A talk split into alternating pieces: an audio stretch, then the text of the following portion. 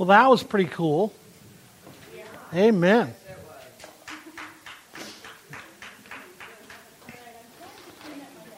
I think you should have made it so like it exploded and like went up. More vinegar. We need more trials and temptations. All right. Well, as you know, and, and just by Becky's presentation as well, we're continuing in Philippians. We've been in Philippians chapter 1, and last week we started looking at verses 12 through 20. I want to read those again this morning as we review a little bit and then get started. It says in verse 12, starting there, Now I want you to know, brethren, that my circumstances have turned out for the greater progress of the gospel, so that my imprisonment in this cause of Christ has become well known throughout the whole Praetorian Guard and to everyone else, and the most of the brethren, trusting in the Lord because of my imprisonment, have far more courage to speak the word of God without fear. Some, to be sure, are preaching Christ even from envy and strife, but some also from goodwill. The latter do it out of love, knowing that I am appointed for the defense of the gospel. The former proclaim Christ out of selfish ambition rather than from pure motives, thinking to cause me distress in my imprisonment. What then? Only that in every way, whether in pretense or in truth, Christ is proclaimed. And in this I rejoice, yes, I will rejoice. For I know if this will turn out for my deliverance, through your prayers and provision of the Spirit of Jesus Christ, according to my earnest expectation and hope that I will not be put to shame in anything, but that with all boldness Christ will even now, as always, be exalted in my body, whether by life or by death. Father, again, we thank you for your scripture. Lord, just the, the empowerment of the scriptures and how when we apply them to our lives as we should, God, it, it gives us victory. We're, we're able to walk in that victory that you've already assured for us. And so, Father, as we again look at this passage today and, and, and finish this up, God, I pray that you would guide our time together. That, Heavenly Father, you would, again, just quicken this to our hearts. Help us to, to hide this deep in our hearts, to give us understanding. Lord, as we look at Paul's life and, and what he's saying about your gospel going out, God, that's what we want to be about. We don't want to let anything distract us or keep us from the gospel going out. And Father, e- even if it's done in, in a wrong way at times, God, out of envy or strife, how, how Paul says, yet your word still goes out. Thank you, Father. Help us to be that body. Help us to be that Christian. As we look at your scriptures today, Father God, embolden us. In Jesus' name. Amen. Just to kind of review for you, you know, we're, we're talking about how in life circumstances kind of throw and defeat us at times. And, and Paul being in the circumstance that he's here, as Becky said, he could have, he could have been kind of torn. He could have been upset. He could have been sad. He could have had a lot of different emotions and feelings going on. But, but rather than give into those mood changes or whether they're mild or severe or whatever they are, he continued to be this witness for Christ. And that's what we have to see ourselves as within our circumstances. We have to begin to become these mature Christian witnesses that we're called to be and not let those keep us from doing what Christ has called us to do. So the first thing we talked about last week in verses 12 through 14, we see that a mature witness shares the gospel again regardless of their circumstances. Doesn't matter what's happening in life. I talked about two kind of what I think are significant points. The first one is that Paul faced these dark circumstances, that, that he's this prisoner in Rome, and, and he's facing them. And those circumstances were staring him right in the face. And, and even though they were right there, Paul continued to share the gospel. He continued to be the witness that he was called about. He didn't know if he was going to live or die, but what he did know is no matter what, he was going to make sure the gospel went out. He was going to be who God had called him to be. He wasn't going to let those circumstances keep him from leading others to Christ, to, to introduce them to Christ. Paul also, the second thing we talked about, he used those dark circumstances to spread that gospel no matter what. Paul said he was a bond with chains in Acts 28. He said that he was an ambassador in bonds in Ephesians 6.20. And what that word, that word means there is this, this length of chain again that, that bound him to his prison guard, remember?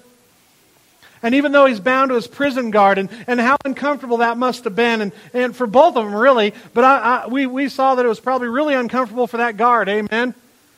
Because Paul had a lot of opportunity then to talk to them about Christ. And he's saying the Word of God is going out in the Praetorian Guard. They're coming to know Christ in the Guard. And not just because Paul's always witnessing to them, but Paul has visitors who's coming to see him. And he's sharing the gospel with them. And these guards are right there.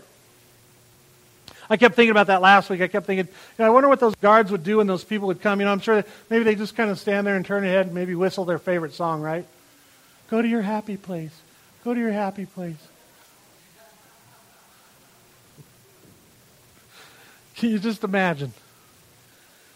Yet the word of God was going out. It didn't, it didn't matter. And there's lessons for us in this. That whatever our circumstances are, we should never be defeated by them. We should never have our testimony or our witness for Christ defeated by our circumstances. We should be people who, no matter whether we're in persecution or bankruptcy or, or loss of a loved one, whatever it is, the hardest thing you can think about, should never lose our witness of Jesus Christ. We should never be defeated. Because in Christ, we have the victory. That's who we are, His children. We have to use those circumstances to be a witness to the saving power of Jesus Christ. I think if we've sinned and we've failed, no matter how terribly maybe that's happened, we have to repent from that and get ourselves back to the task of witnessing. We have to turn our lives around. And then I, I kind of uh, started to sum it up that, that one of the things that we need to remember is that in Christ, whatever that circumstance is, we are conquerors because of Jesus Christ. That we're not the victims of circumstances anymore, but we are the conquerors of circumstances in Jesus Christ. That we're not to allow any of our circumstances to discourage others, and we're not to allow any of our circumstances to discourage us, but to encourage others. And through that, we're encouraged. Paul encouraged many people, he said. Many people, he encouraged them all. They came and saw him. He's in chains. He's locked to a guard. He's in prison. He may die. Yet all these people are coming. He's encouraging them. He's sending them out. And it says their witness got bolder. Isn't that amazing? Their witness became a more bold witness. They weren't afraid anymore.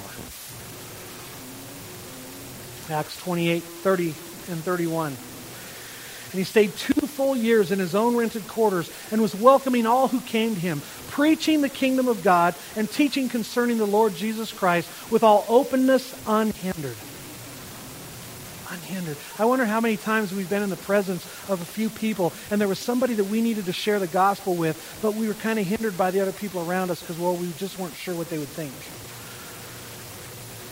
We need to be unhindered.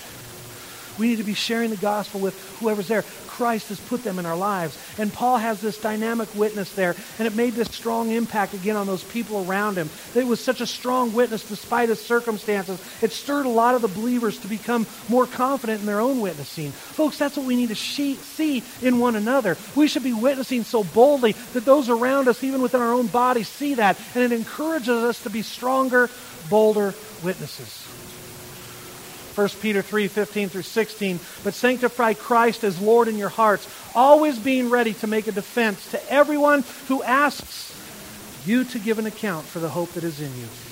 Yet with gentleness and reverence, and keep a good conscience, so that in the thing in which you are slandered, those who revile your good behavior in Christ will be put to shame. So let's finish this up. Look at me, if you will, verses 15 through 18. Again, it says, Some to be sure preaching Christ even from envy and strife, but some also from goodwill. The latter do it out of love, knowing that I am appointed for the defense of the gospel. The former proclaim Christ out of selfish ambition, ambition rather than from pure motives, thinking to cause me distress in my imprisonment. What then? Only that in every way, did you hear that? Only that in every way, whether in pretense or in truth, Christ is proclaimed, and in this I rejoice. Yes, I will rejoice. See, that's the mark of, the, of a mature witness again, is that this mature witness holds no personal jealousy or we don't desire credit or prestige. Now, I want you to follow along with me on this. This is kind of a strange experience that Paul is, is sharing with us here. It's, it's interesting to me. And, and, and it's an experience that really, if we think about it, it happens too often even in the churches today. And it happens too often among believers today. There were some preachers in Rome, we see here, and they were very jealous of Paul, and they were very envious. And what they were envious of was the results that Paul was having. And then on top of that, Paul's getting some favorable attention from some higher up people. He was gaining prestige, basically, from the society around him and all these social circles in the community. He's gaining prestige. People are listening to him, they're, they're appreciating him. And then all of a sudden, there's this support and this, there's this loyalty that other believers were giving him. There was attention that he was receiving from, from so many people. And then they saw him as gaining position. They saw him as gaining this, this, this position as the leader of the Christian community in Rome. And I want you to notice something else that these preachers here that he's talking about, these, these are, are true followers of Christ. They weren't the Judaizers of the day who would follow around Paul and, and give false witness or, or, or, or, or they, they opposed Paul. They opposed what was going on. And so they were trying to turn people. They were giving false um, um, preaching.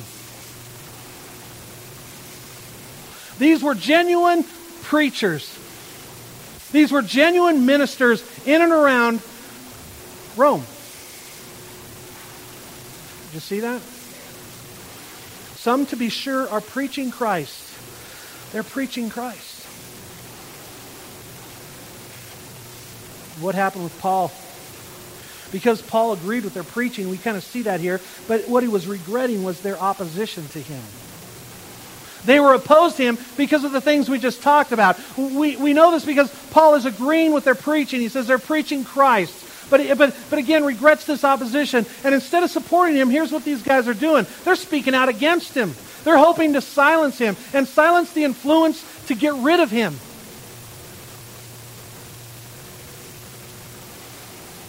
That should break our hearts. The good news is, and Paul, I love how Paul does it. He, he gives us some good news here too, doesn't he? Because there were other preachers throughout Rome that, even though there are these ones that opposed him, there were some that didn't.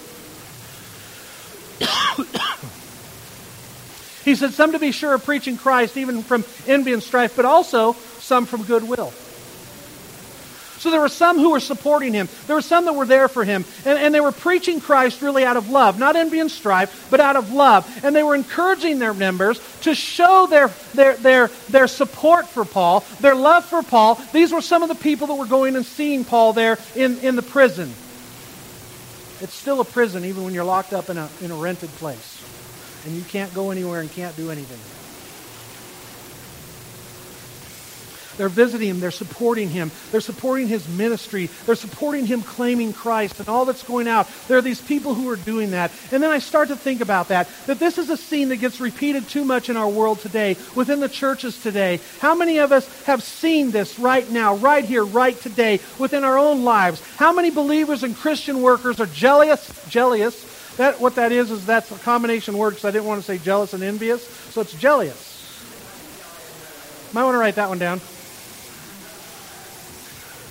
How many times have we seen workers, ministers, jealous and envious of the position of another minister or preacher, or, or, or, or, because of the attention they're getting, or the support, or the loyalty that, that someone receives from others. How many times do we see this today?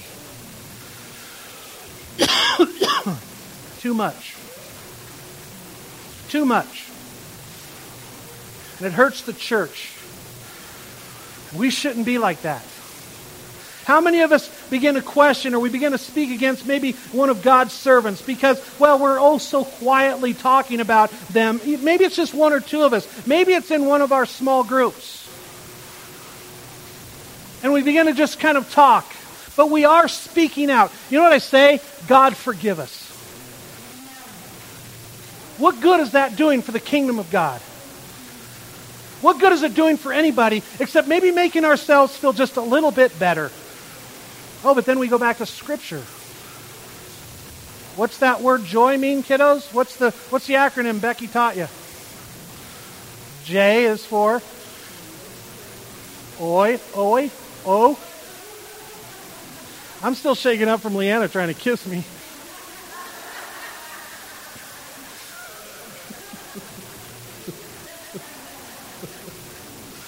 What's the O stand for?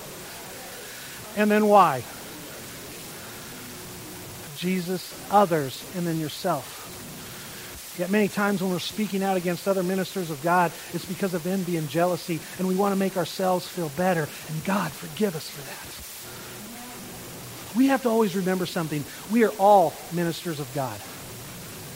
You've heard me say that. I'm a preacher, but you all are ministers of God because you have opportunity to be a minister for God in, in, your jobs and in public. You have an opportunity to share the gospel of Jesus Christ. It makes you a minister. You're ministering to people. Maybe you're helping them through some hard times, but you're doing it for the glory of God and for Christ Jesus, your Lord and Savior. And we're all these ministers and we're all these workers.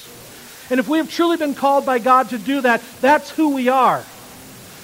And that's what we need to remember is I have been called by God to do this. And your ministry is going to look like your ministry, not mine. And your ministry is as important as mine.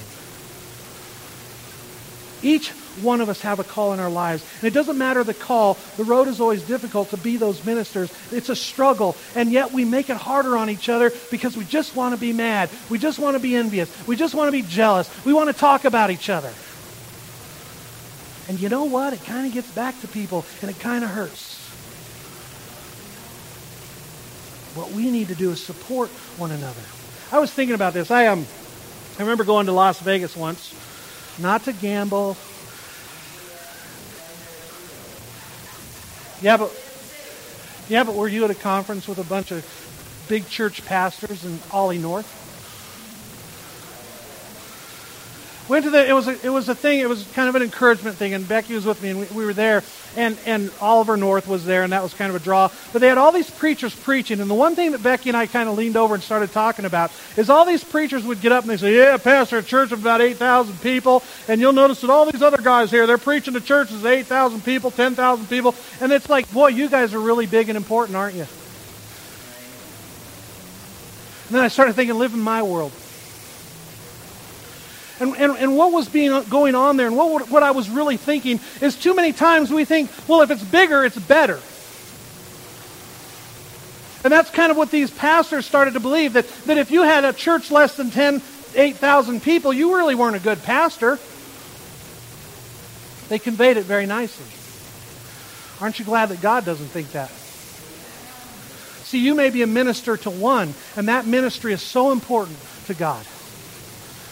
We get caught up in, in all of these bigger things, right? And, and let me tell you something. We're not, we're not required by the Lord to have big ministries. We're not required by God to have big names. We're not required by God to be big followers and have big followers of us each, of each of us. But we tend to get caught up in that. And then we get, tend to get jealous. These guys, because of this following that Paul had, are, are jealous. But let me tell you what is required of us in all of our ministries that is faithfulness. Only faithfulness that, that, that, that, in the ministry is what God has called us to be, to be faithful to that ministry, no matter how many, one or 10,000. We're to be faithful. That's what God requires of us. So, my challenge to us as a church is to be those faithful ones, those ones who support all the ministries of the gospel of Christ, not through envy and jealousy, but through support and encouragement.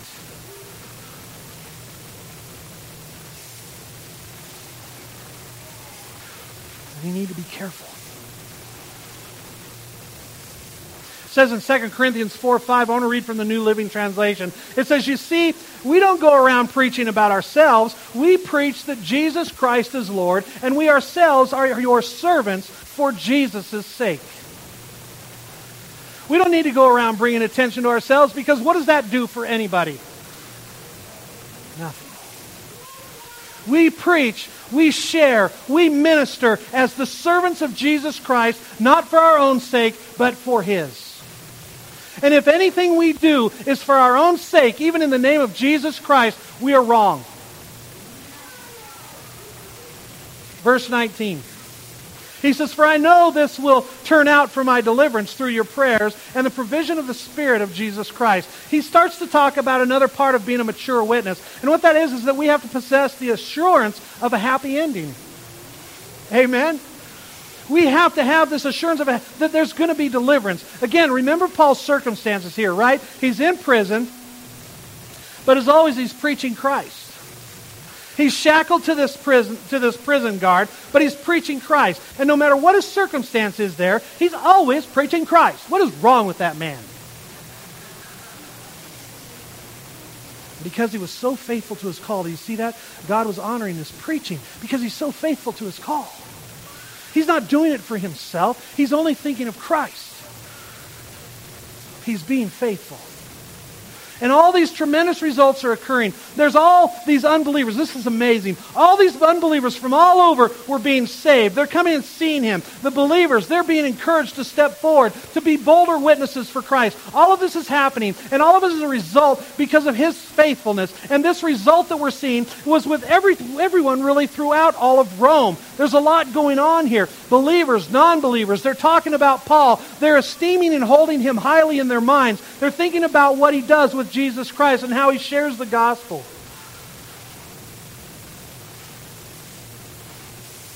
Yet some were beginning to show so much attention and support and loyalty to him that again some of those local preachers are, are they're becoming nervous jealous envious they, they, uh, you know it's i've always said sometimes we become like car salesmen it's all about the customer.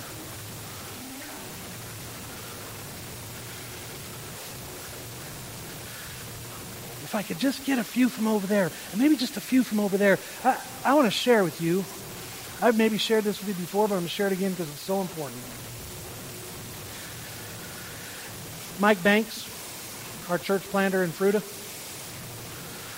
met with a pastor there when he first went there. And what he did is he went there and he, he wanted to, he was meeting with all the pastors in the local area. He was saying, I just want to assure you I'm not coming after your members. I'm, I'm really trying to build a church of people who don't know Christ. I'm going to be witnessing, sharing. I, I don't want you to think that I'm going to be going after your members. And one of these pastors that he met with, he says, You've got it all wrong, Mike. He says, In, in this town, it's all about the 2%. And Mike kind of looked at him and said, well, You're going to have to explain that to me. And the pastor said, Well, in our community, of all the people who live here, just about 2% of them go to church. And it's about seeing how many of those you can get to yours. See, that's all the wrong reason. This guy couldn't even see what Mike was trying to do because all of a sudden there's jealousy and envy. And because he's probably the kind of person that does that, he thinks everybody's doing it. Do you see how it can twist our minds when we get to be like that?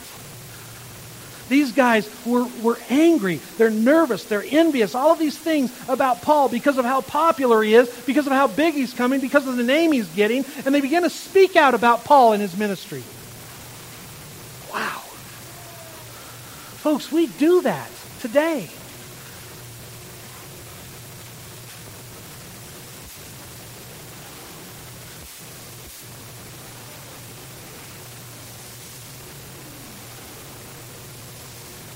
Point of this verse, Paul is sure that God's going to save and deliver him from, from his circumstance. He's, to, he's not only going to do that, but he's going to deliver him from their criticism and from their opposition. He knows. And in that, he has assurance.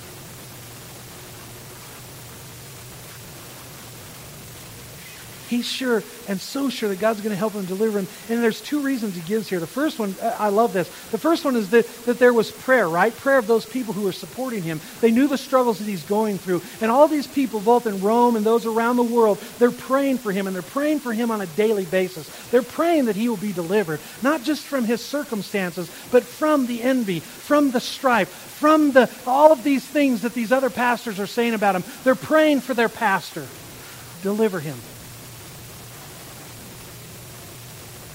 And because of that, and I love this, Paul knew that when the people would begin to pray for him, immediately God would answer their prayer.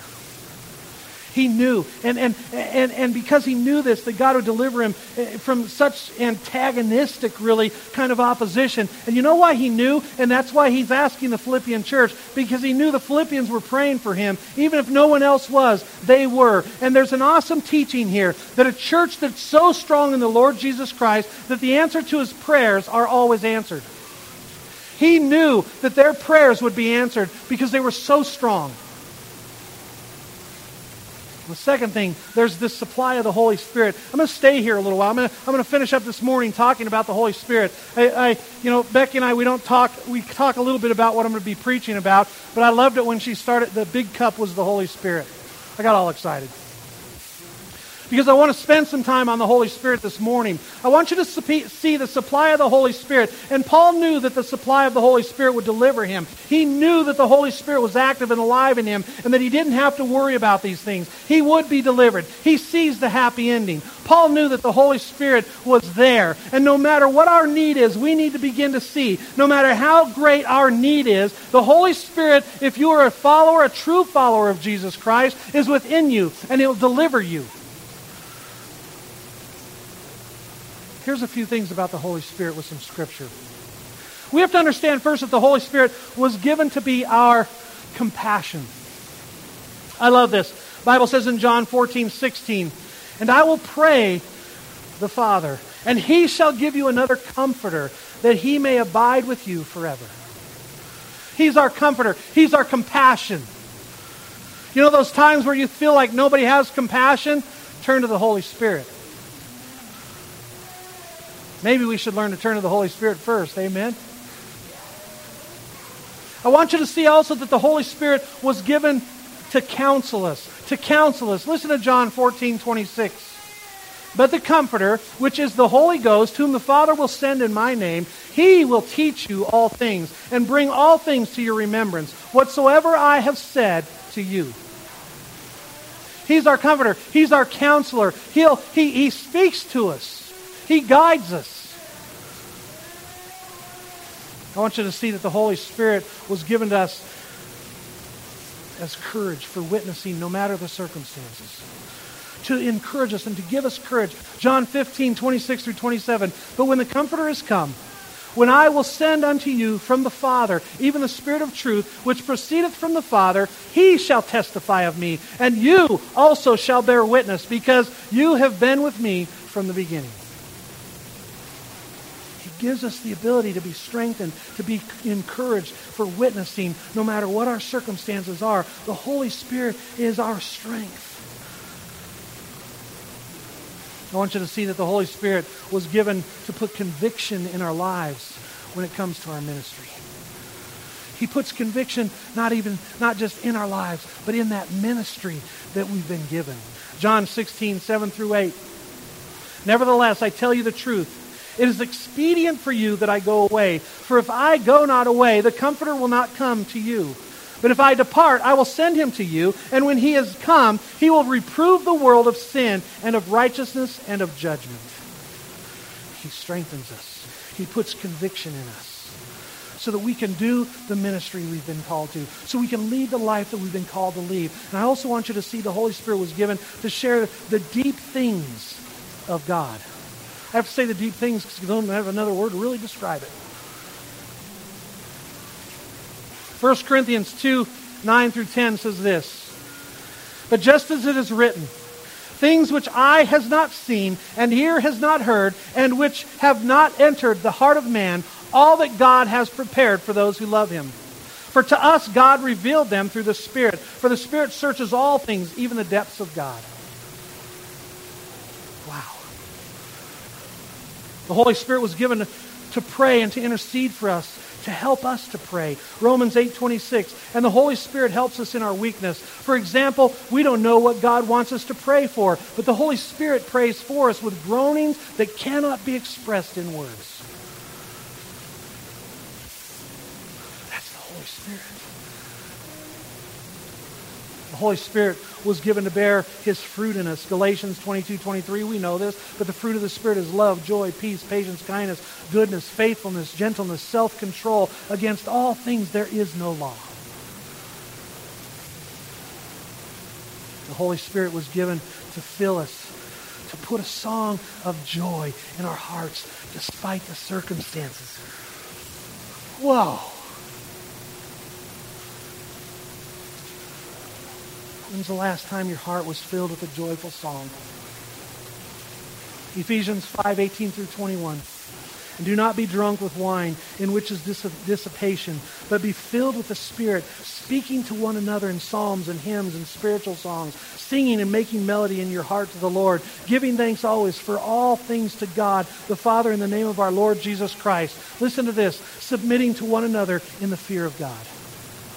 I love that verse. I love it because we should have that song in our hearts. It's one of the reasons we sing. We don't sing just to, to let our beautiful voices out. We sing because there should be a song of joy in our hearts, and we should want to praise God in any way we can. It doesn't matter the song. It doesn't matter whether it's a hymn or spiritual song. We should have that joy in our hearts, and many times it's a song. The Holy Spirit was given to us as an assurance that we are children and heirs of God. That we are children and heirs of God. Listen to this Romans 8, 16 through 17. I'm going to wrap it up with this.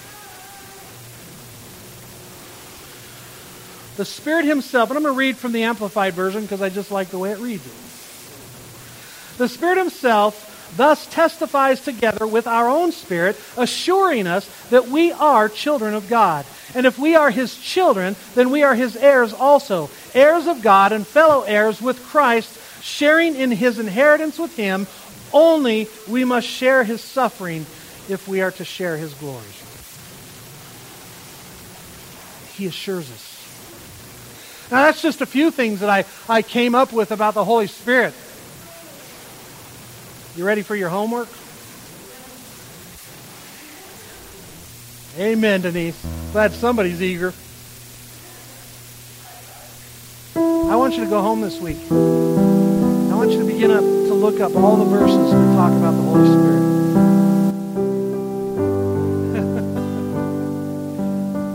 Many as you can. I want you to see what the Holy Spirit is. This is just a few of the biggies. I, I kind of see the biggies. There's so many I could look at what the Holy Spirit does for us. And begin to build your trust in Him. Whatever it is that you're lacking, or, or whatever it is that maybe keeps us from being those witnesses that we're called to be. Maybe it's that we just don't believe that we're His children. I don't know. But I also want you to find how it quenches the Spirit. When we do many of the things like what we saw here that these believers were doing to Paul, talking behind his back then maybe we can begin to think, how many people's backs am I talking behind? And maybe we can begin to, to, to work that out and say, you know what, I'm not going to be that person anymore.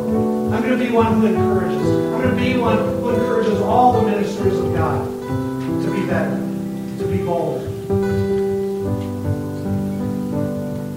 I don't need to say anything bad about the ministers of God because they're doing the best they can,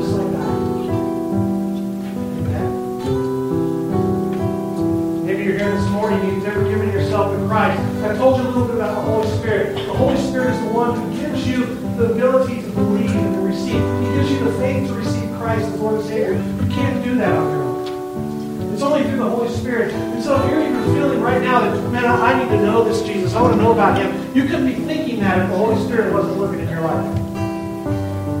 I would encourage you to give your life get the fresh start that He gives, that, that new heart, that new life that He gives us. We become a new creation in Christ. And we begin to live that life that He wants us to live. And He gives us the helper, the Holy Spirit to guide us through. Do that this morning? We're going to stand. We're going to sing songs. If you want to come up and ask Pastor Danny to come up as well, maybe you want to come and speak to, to him or myself. Uh, maybe you have questions, whatever. Would you come and, this morning and just let's do the right things for God. Amen. Heavenly Father, we thank you so much again for our day, for our time together. Lord, I thank you that you are such an awesome wonderful God. I thank you that you've given us the Holy Spirit. Lord, I pray that we never God, we, we choose to grow and become better. Lord, maybe we've been doing some of the things that Paul talked about here. I pray that today would be a new beginning for us, that we wouldn't have to do that anymore. God, I know, I know, I know that you will deliver us. And I know that the things that are being said about us right now, God, you will deliver us. Lord, you won't let that stand because it's false.